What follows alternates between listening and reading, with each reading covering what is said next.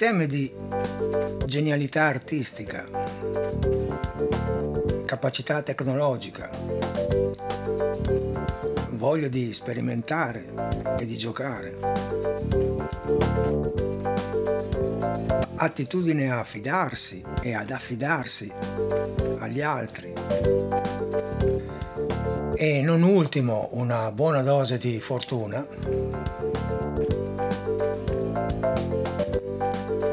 questi sono gli elementi che hanno permesso nell'autunno del 1966 la creazione di una delle canzoni più importanti della seconda metà del Novecento il cui titolo è Strawberry Fields Forever dei Beatles. Ciao a tutti e benvenuti alla puntata numero 25 di Moliche d'Ascolto. I Beatles ovviamente, per tantissimi motivi, rappresentano un fenomeno molto particolare e unico all'interno della musica leggera. Sono stati il primo vero gruppo no? comparso all'inizio degli anni 60. Prima di loro praticamente c'erano quasi solamente dei solisti tipo uh, Elvis Presley piuttosto che Little Richard o Chuck Berry. I Beatles erano un gruppo, i Beatles sono stati anche un fenomeno di moda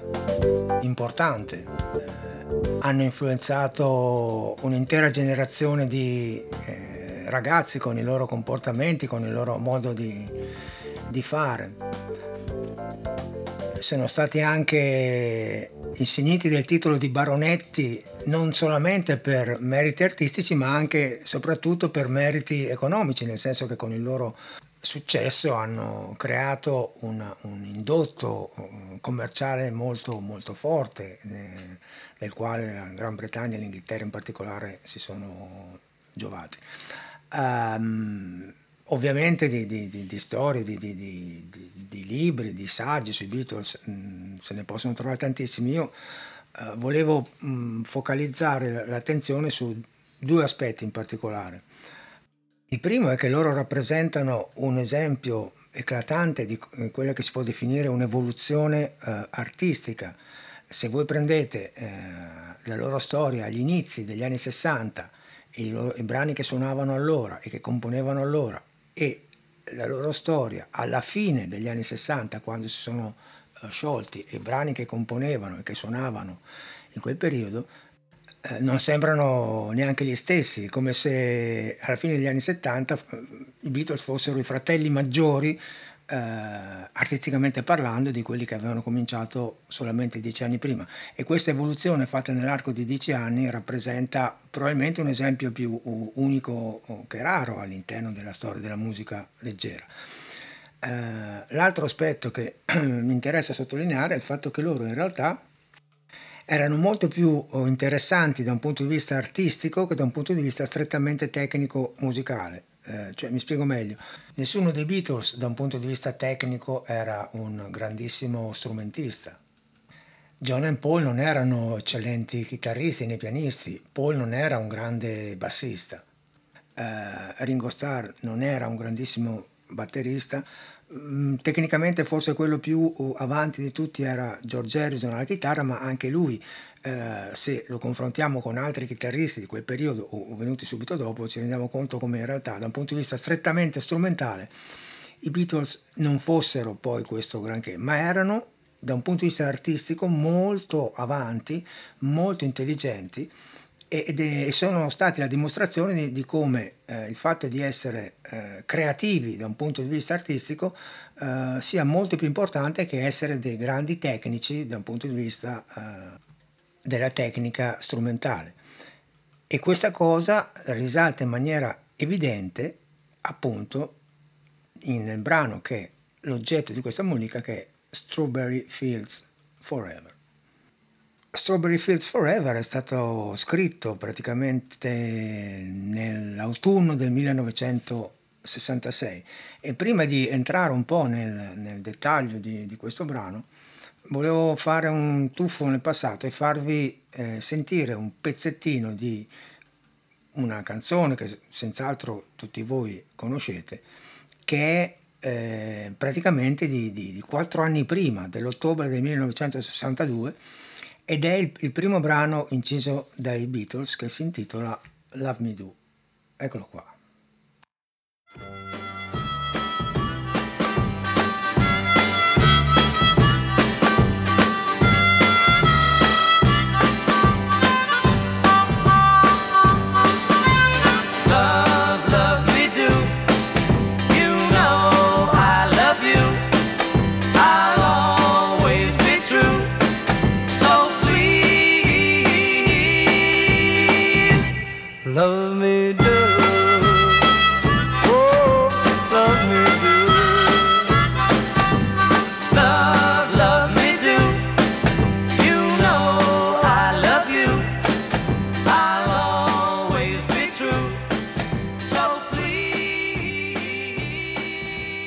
Qua siamo appena usciti dagli anni 50 e questo brano, così come altri di quel periodo, tipo She Loves You, eh, risente chiaramente della musica eh, del decennio precedente. Però eh, già in questo uh, Love Me Do c'è una caratteristica che i Beatles si porteranno dietro per uh, moltissimo tempo e che troveremo poi anche in Strawberry Fields Forever, eh, nel senso che loro cominciano i brani generalmente con la melodia più incisiva, cioè quello che noi mm, potremmo chiamare eh, il ritornello. Eh, e non hanno mai avuto paura di giocarsi le carte vincente da subito. È come se loro eh, giocassero a poker a carte scoperte. E, e, questo è ancora più vero perché se pensiamo a uh, Love Me Do e pensiamo a, a, quello che poi potrebbe essere il ritornello, il ritornello quasi nessuno uh, se lo ricorda, e, e, e fa così. Love me do.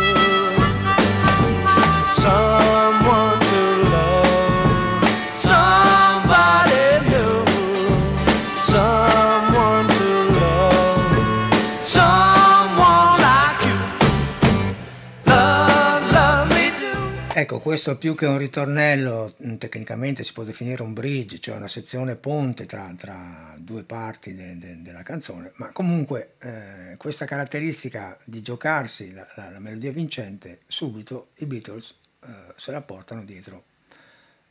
per tantissimo tempo. E arriviamo a quattro anni dopo, mm, nell'ottobre del 66 la situazione è mm, completamente diversa, nel senso che loro sono ormai uh, un gruppo di fama uh, mondiale e che ha creato un sacco di, di, di adepti, nel senso di, di, nel mondo nascono un sacco di gruppi musicali sulla scia appunto dei, dei Beatles, uh, in Europa e in, in, Italia ce ne sono tantissimi. Loro fanno un sacco di tournée in tutto il mondo e tra l'altro uh, in una in situazione abbastanza particolare, nel senso che che la loro strumentazione eh, è del tutto inadeguata alla, alle folle oceaniche che vanno a assistere ai loro concerti. Eh, su YouTube ci sono vari filmati, ce n'è uno eh, della prima tournée che loro hanno fatto negli Stati Uniti in cui suonano allo Shea Stadium di, di New York con una strumentazione che è veramente ehm, ridicola mh, pensata oggi avevano gli amplificatori Vox AC30 che AC30 sta per 30 watt ecco 30 watt di potenza per le chitarre. Pensate che in un impianto stereo da casa normale 30 watt sono il minimo sindacale sotto il quale no,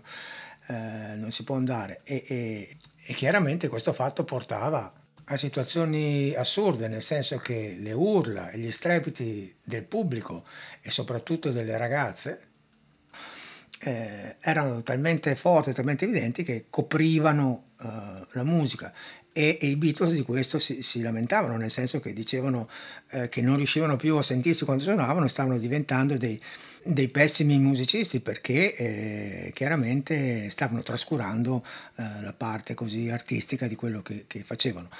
Sempre nel 1966 poi succedono due fatti che saranno alla base della loro decisione di ritirarsi praticamente dalle scene e di dedicarsi solamente alla produzione musicale eh, in studio. Uh, il primo è eh, la famosa intervista in cui eh, John Lennon se ne uscì con quella frase um, poco felice nella quale disse che ormai i Beatles erano più famosi di Gesù Cristo, che scatenò uh, le ire di tutte le, le, congregazioni religiose, di tutte le sette religiose sparse in giro per il mondo. Ci sono delle immagini di, negli Stati Uniti di, di, di, adepti delle sette che bruciano i dischi dei Beatles, le foto dei Beatles. No? E, um, e la seconda è stato l'incidente con, uh, durante la tournée uh, nelle Filippine quando uh, stanchi da, da, una tournée mondiale che ormai si protraeva da, da molti mesi, arrivano nelle Filippine, eh, fanno un concerto osannati dalla folla e poi eh, vogliono andare a riposare, se non che la moglie del dittatore delle Filippine, che, che in quel periodo era Marcos, eh, li invita ad un party. Loro sono talmente esausti che cortesemente rifiutano. Eh, questo fatto qua ha scatenato le ire di tutto l'entourage, no? che poi chiaramente essendo una dittatura si, si è eh, riverberato anche sulla gente, per cui hanno quasi rischiato eh, il linciaggio e sono riusciti a fuggire dopo 3-4 giorni da, dalle Filippine, 3-4 giorni in cui ci sono dei racconti pazzeschi, nel senso che gli portavano cibo marcio da mangiare in albergo, c'è una situazione veramente allucinante e, e, questo, e questi due fatti uniti anche alla impossibilità ormai di, di, di poter suonare in maniera decente dal vivo eh, sono stati alla base della loro decisione di ritirarsi da, dalle scene non eh, di produzione musicale ma dalle scene delle, delle tournée e, e dei concerti. Ecco, questo è il periodo e la situazione eh, nelle quali viene alla luce, ed è proprio il caso di dirlo, Strawberry Fields Forever perché è stato un parto molto lungo, molto articolato, durato parecchi mesi, eh, contrariamente a quanto succedeva a, ai Beatles di solito. Uh, la canzone è, è ascritta al duo Lennon-McCartney dal punto di vista della composizione, ma in realtà sappiamo che è quasi totalmente frutto del, del genio di, di John Lennon ehm, che aveva cominciato a scriverla eh, in Spagna dove lui si trovava ehm, perché come attore stava girando eh, un film dal titolo How I Won the War, come ho vinto la guerra del regista Richard Lester. Ed esistono numerosi documenti sonori del procedimento creativo con il quale John Lennon eh, costruiva questa canzone mm, in maniera molto complessa e articolata. Tornato poi a Londra la propose, la fece sentire subito agli altri Beatles, i quali la trovarono veramente eh, interessante e cominciarono la, la produzione eh, in studio. E qua eh, è successo un piccolo miracolo, nel senso che, come dicevo all'inizio, questo, questo brano è frutto di una serie di, di, di una combinazione di elementi, eh, potremmo definire astrali, veramente eh, interessanti. Innanzitutto c'è da parlare un po' uh, del testo, perché anche questo ha suscitato tantissimo interesse. C'è da dire subito che le fragole Strawberry non c'entrano nulla perché Strawberry Field era il nome di un orfanotrofio che si trovava vicino alla casa di John Lennon ed era il posto in cui John Lennon da piccolo andava a, a giocare in questo giardino uh, con gli amici. Um, c'è chi eh, dà una spiegazione di questo testo che, che riguarda principalmente eh, l'infanzia, che però in alcuni punti è molto criptico, con il fatto che eh, John Lennon in quel periodo eh, stesse leggendo eh, il libro di Alice nel Paese delle Meraviglie, che era molto di moda eh, in quegli anni nel, nel Regno Unito, e, e, questo soprattutto perché il primo verso che dice Let me take you down, cause I'm going to Strawberry Fields, cioè fatti portare giù, e per alcuni questo, questo verso eh, è praticamente un, un, anello di collegamento con la vicenda di eh, Alice, appunto, nel Paese delle Meraviglie. Eh, il testo comunque risente tantissimo, oltre che da, dalla, di questa voglia di raccontare un po' dell'infanzia, risente anche della situazione particolare eh, di John Lennon in quel periodo che come gli altri Beatles eh, faceva largo uso di sostanze eh, allucinogene tipo LSD e, e, molte delle immagini del testo sono, sono abbastanza criptiche e, e, e, sono dovute appunto all'influenza di questo, di questo elemento. Tanto è vero che il testo viene considerato sia un viaggio nell'infanzia sulla scia di Alice nel Paese delle Meraviglie, sia un viaggio psichedelico nella propria infanzia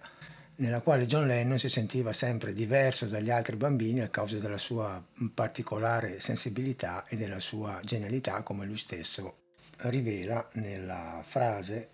No one I think is in my tree, letteralmente penso che nessuno sia nel mio albero, cioè penso che nessuno mi assomigli. Ma venendo alla parte eh, musicale, che è quella che ci interessa di più, eh, all'inizio dicevo che questo brano eh, rappresenta un'unione di, di, di, vari elementi. Per esempio, la voglia di eh, sperimentare si vede già eh, da subito, nel senso che l'introduzione eh, del brano è un'introduzione fatta, suonata da, da, da, Paul McCartney su uno strumento molto particolare che si chiama uh, Mellotron che non rappresentava una novità assoluta, nel senso che già l'anno prima era stato utilizzato per esempio da Graham Bond in, in uno dei suoi dischi, ma che eh, usato in questo modo eh, dà una caratteristica del tutto particolare eh, al brano. Il mellotron che cos'è? Che cos'era? Che cos'è?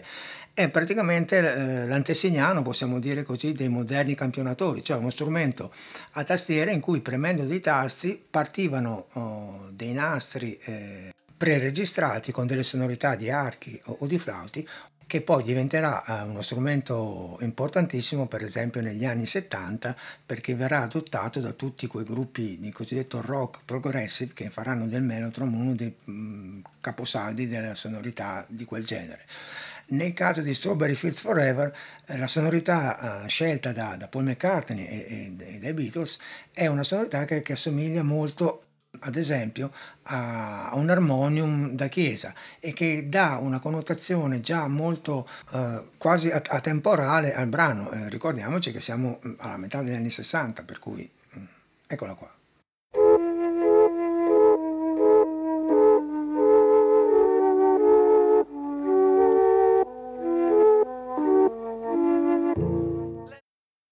Altro elemento di cui parlavo all'inizio è la genialità artistica. Intanto eh, qua i Beatles si giocano la loro carta solita, cioè mettono la melodia vincente all'inizio, subito, come una, un incipit, uno spot.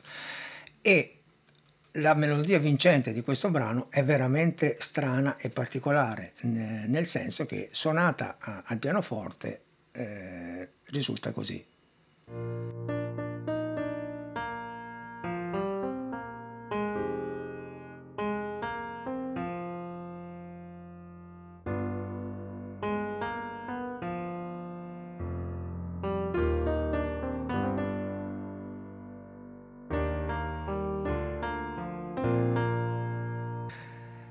Ecco, chi altri metterebbe una melodia di questo tipo? Una melodia che ti porta giù. Già il testo dice Let me take you down, cause I'm going to Strawberry Field. Fatti portare giù, ma questa melodia ti porta veramente giù. Eh, sembra non avere slancio, sembra richiudersi su se stessa e tra l'altro è anche di difficile eh,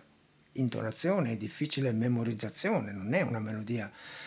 estremamente eh, orecchiabile. Eh, in più e qua torna sempre in ballo la voglia di, di sperimentare che dicevo all'inizio,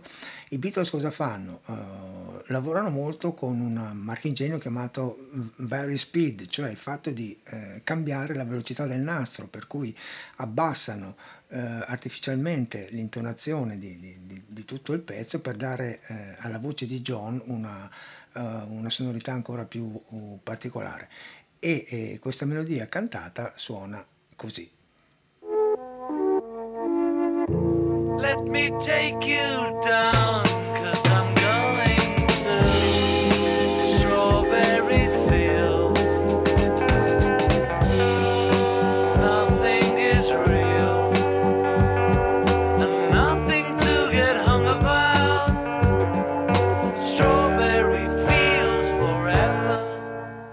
Ecco qua, oltre poi all'arrangiamento così particolare con la chitarra di George Harrison che fa queste note che ti tirano ancora più giù, eh, c'è anche da dire che ci sono almeno un paio di cambiamenti di metro ritmico. Il primo sulle parole è Nothing to get hung about, dove si passa dal 4 quarti al 2 quarti, e poi si passa un tempo in 6 sul finale quando dice Strawberry Fields Forever. Ecco, dopo questa ah, introduzione di Mellotron e questo ritornello vocale, comincia la prima strofa che praticamente è eh, una strofa suonata da una, dal gruppo, nel senso che c'è la chitarra di George Harrison, c'è il basso di Paul McCartney, c'è la batteria di Ringo Starr. E, e il brano nella stesura originale andava avanti così, con un'alternanza di strofa e ritornello o strofa e ritornello. Eh, per cui i Beatles chiudono in pratica la, la sessione di registrazione che già era mm, costata parecchie ore e, e cosa succede? Che, che, dopo qualche giorno però John Lennon, eh, scontento del, del, del, risultato perché voleva qualcosa di, di, diverso già a partire dalla seconda strofa, ehm, chiede eh, in pratica al, al quinto Beatles, cioè eh, il loro produttore eh, George Martin, di eh, scrivere una versione diversa, più, più uh, orchestrale. E qua entra in ballo il fatto che dicevo prima, cioè il fatto che eh, in realtà i Beatles no, non, non, sapevano oh, eh, scrivere musica, non avevano de, de una istruzione musicale, diciamo da un punto di vista didattico, accademica, però avevano delle idee molto interessanti, per cui John Lennon spiega a George Martin, che invece era anche un arrangiatore, quello che, che, che voleva, e, e George Martin fa praticamente una, una, propone mm, qualche giorno dopo una versione orchestrale di Strawberry Fields Forever dove ci sono oh, delle parti di tromba e ci sono delle parti suonate da, dal violoncello e la fa sentire a John Lennon il quale è, è molto contento di questa versione mm, ci pensa su ancora un po' e poi alla fine eh, se ne viene fuori eh, sempre qualche settimana dopo con l'idea, eh, con un'idea molto particolare. Va da George Martin e gli dice, senti, mi piacerebbe eh, mettere insieme l'inizio che abbiamo già registrato, che tra l'altro è quello che io ho fatto sentire, e, e, e la tua versione eh, con l'orchestra. E, e, George Martin dice, bello, figata, c- però ci sono oh, due problemi in pratica. E John Lennon gli chiede quali sono questi due problemi e George Martin dice che eh, i problemi sono il fatto che la versione orchestrale è eh, più veloce della versione registrata dai Beatles e che ha anche una tonalità diversa, leggermente più acuta. E, mm, anche eh, John Lennon gli dice mm, con aria molto candida, beh tu sei molto bravo, uh, you can fix it, cioè te la puoi cavare.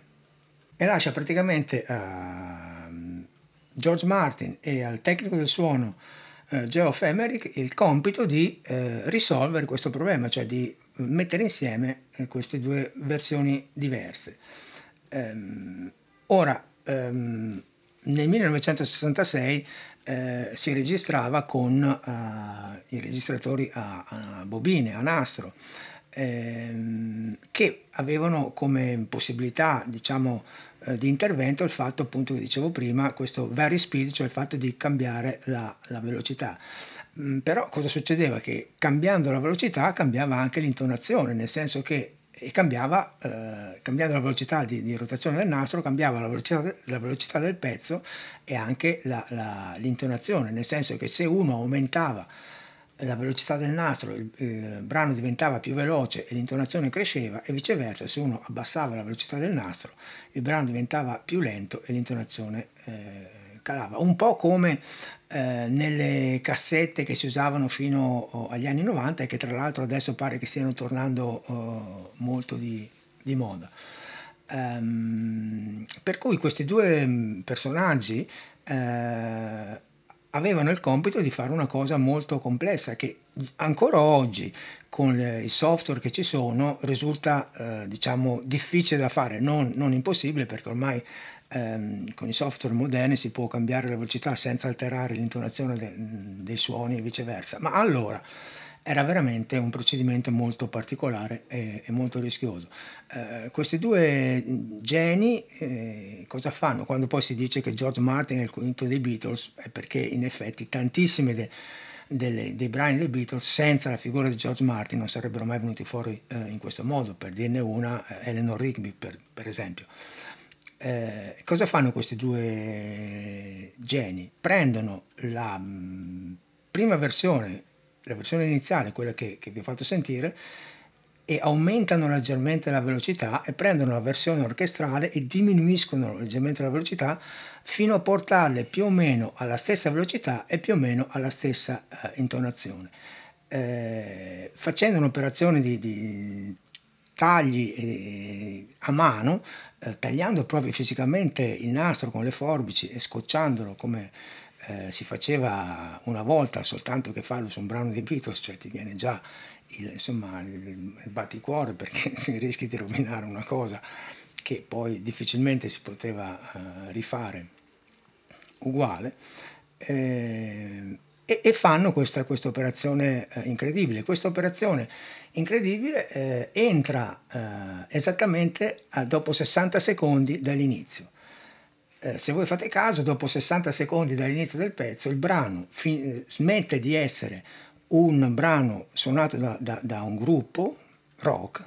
e diventa un brano orchestrale in cui so- rimane solamente eh, parte, una parte di, di, batteria di Ringo Starr, ma gli altri Beatles praticamente eh, non ci sono più. E il momento in cui avviene questo è esattamente quando John Lennon dice eh, Let me take you down cause I'm going to, sul to entra l'altra parte. Qua finisce la prima strofa. Eccolo.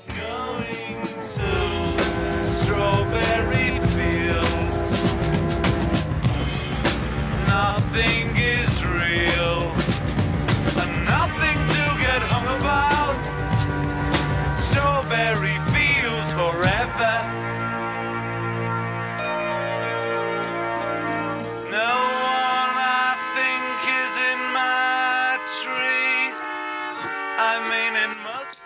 per cui qua partono violoncelli, partono trombe, parte anche un, un, un Charleston eh, suonato al contrario, nel senso che il nastro viene fatto girare al contrario per, per tenere il tempo, era un effetto che eh, ai Beatles piaceva molto il fatto di far girare i nastri al contrario e c'è tutta una leggenda poi su questi brani con i nastri girati al contrario dove pare che si sentono delle voci tipo Paul is dead, cioè Paul è morto, insomma quelle, questa, tutta questa valanga di, di, di, leggende che praticamente da 50 anni alimentano, sono alimentate da, da, da, da, questo fatto, come dalle fotografie, eh, la famosa fotografia su, sulle strisce pedonali di Penny Lane in cui Paul è l'unico che cammina scalzo, per cui mh, è un'ulteriore testimonianza secondo alcuni del fatto che in realtà Paul sia morto in un incidente negli, a metà degli anni 60, ma insomma queste sono leggende eh, metropolitane. Il risultato eh, in pratica di questo taglia e cuce, di questo aumentare la velocità di, un, di una versione, diminuire la, versione, la, velocità dell'altra, è il fatto che eh, la, il brano Strawberry Fields Forever è in una tonalità che non esiste, nel senso che sta a metà tra, tra un, un, un, La e, e, un Si bemolle, eh, appunto perché eh, giocando con questi variatori di velocità eh, in pratica il, brano risulta così come l'hanno suonato i Beatles risulta eh, insuonabile con, con, i, con gli strumenti eh, moderni eh, per dire c'è una, una, una frase dei, dei, violoncelli in cui scendono fino a una nota ehm, che è il si bemolle che un violoncello non può suonare. Mm, è evidente che quando George Martin ha scritto l'arrangiamento ha scritto un Do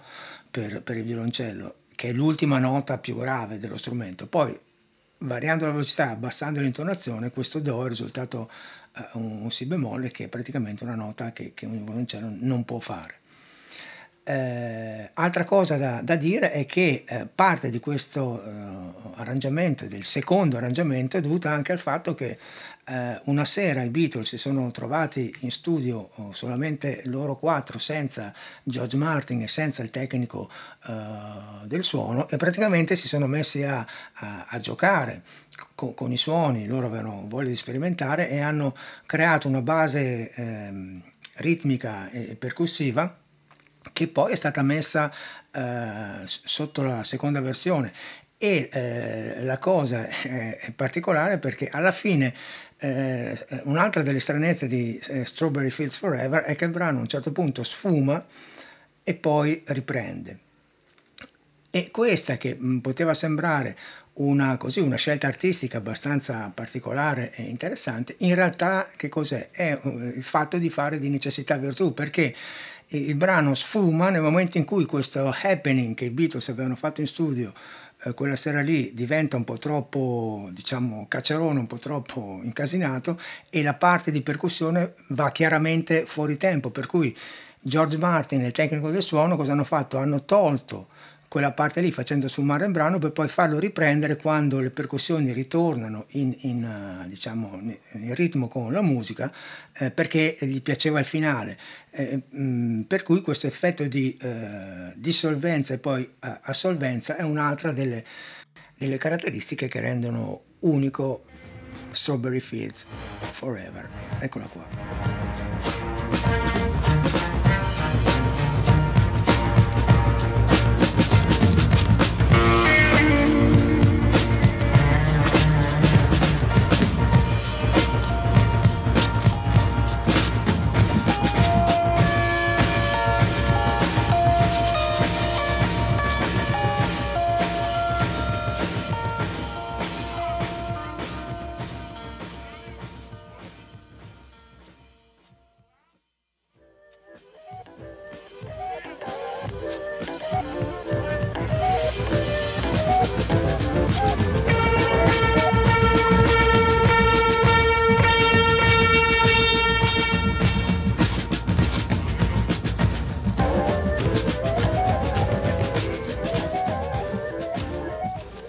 Tra l'altro alla fine c'è un altro uh, fatto che ha scatenato la fantasia, nel senso che John Lennon dice un, una frase che è risultata incomprensibile per un sacco di tempo, poi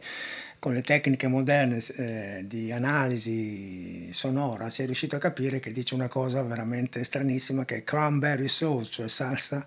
di mirtillo rosso, che non si sa esattamente che cavolo c'entrasse con, con il brano, però... Uh,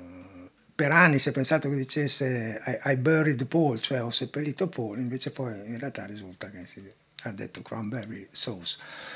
Um, al di là di questi aneddoti, eh, è evidente che siamo in presenza di un, di un brano veramente, eh, veramente particolare veramente geniale, come dicevo all'inizio, genialità artistica, il fatto di creare una linea melodica di questo tipo stranissima, no? che scende e di t- mettere prima comunque la parte eh, vincente che è il ritornello e poi la strofa, capacità tecnologica, cioè il fatto che i Beatles si sono affidati a due personaggi, soprattutto uno come George Martin, eh, capace veramente di lavorare con i mezzi eh, tecnici eh, a disposizione di allora che erano mm, mm infinitivamente meno perfezionati rispetto a quelli che qualsiasi eh, artista ha oggi, una voglia tremenda di sperimentare l'uso del mellotron all'inizio, il fatto di creare queste, questa mm, base percussiva quasi per gioco, il fatto di eh, chiedere appunto una, una versione eh, orchestrale mh, mm, suggerendo uh, le sonorità pur non essendo in grado tecnicamente di, di, di, di farle, di eseguirle come, come era ovvio mh, mm, per i Beatles. Eh, la capacità di fidarsi e di, e affidarsi a, a, due personaggi veramente in gamba come George Martin e Geoff Emerick per eh, sistemare la parte tecnica e, e diciamo di produzione e di post produzione del brano e poi anche una buona dose di, di fortuna perché de, molte delle cose di Strawberry Fields Forever sono venute fuori eh, casualmente e, e in base a delle condizioni eh, creative eh, irripetibili quasi. Ecco, il brano è, è, uscito all'inizio come singolo, pensate su un singolo 45 giri c'era da una parte uh, Strawberry Fields Forever e dall'altra parte Penny Lane, cioè praticamente si giocavano così le carte più importanti ne, nello stesso disco, cioè lato A e lato B, erano tutti e due lati A ovviamente. Ehm, poi il, il, brano è stato in, inserito nell'LP mm, Magical Mystery Tour che è del 66 2007 e da allora è diventato praticamente uno dei brani più, più importanti dei Beatles eh, e non solo. Eh, I Beatles che poi da lì a poco produrranno anche il famosissimo disco che è Sgt. Pepper's Lonely Heart Club Band, che è un'altra pietra miliare della musica pop rock della seconda metà del Novecento, fino ad arrivare poi alla fine degli anni 70 quando per vari e ovvi motivi la loro avventura artistica come gruppo finisce. È durata dieci anni mm, e possiamo dire che in quei dieci anni i Beatles hanno cambiato in pratica la, la storia della musica leggera, creando anche un lascito artistico che influenza moltissimo tutt'oggi gruppi, autori, cantanti, eh, a testimonianza della loro importanza e della loro grandezza. Eh, detto questo, al solito. Ciao a tutti e fate i bravi.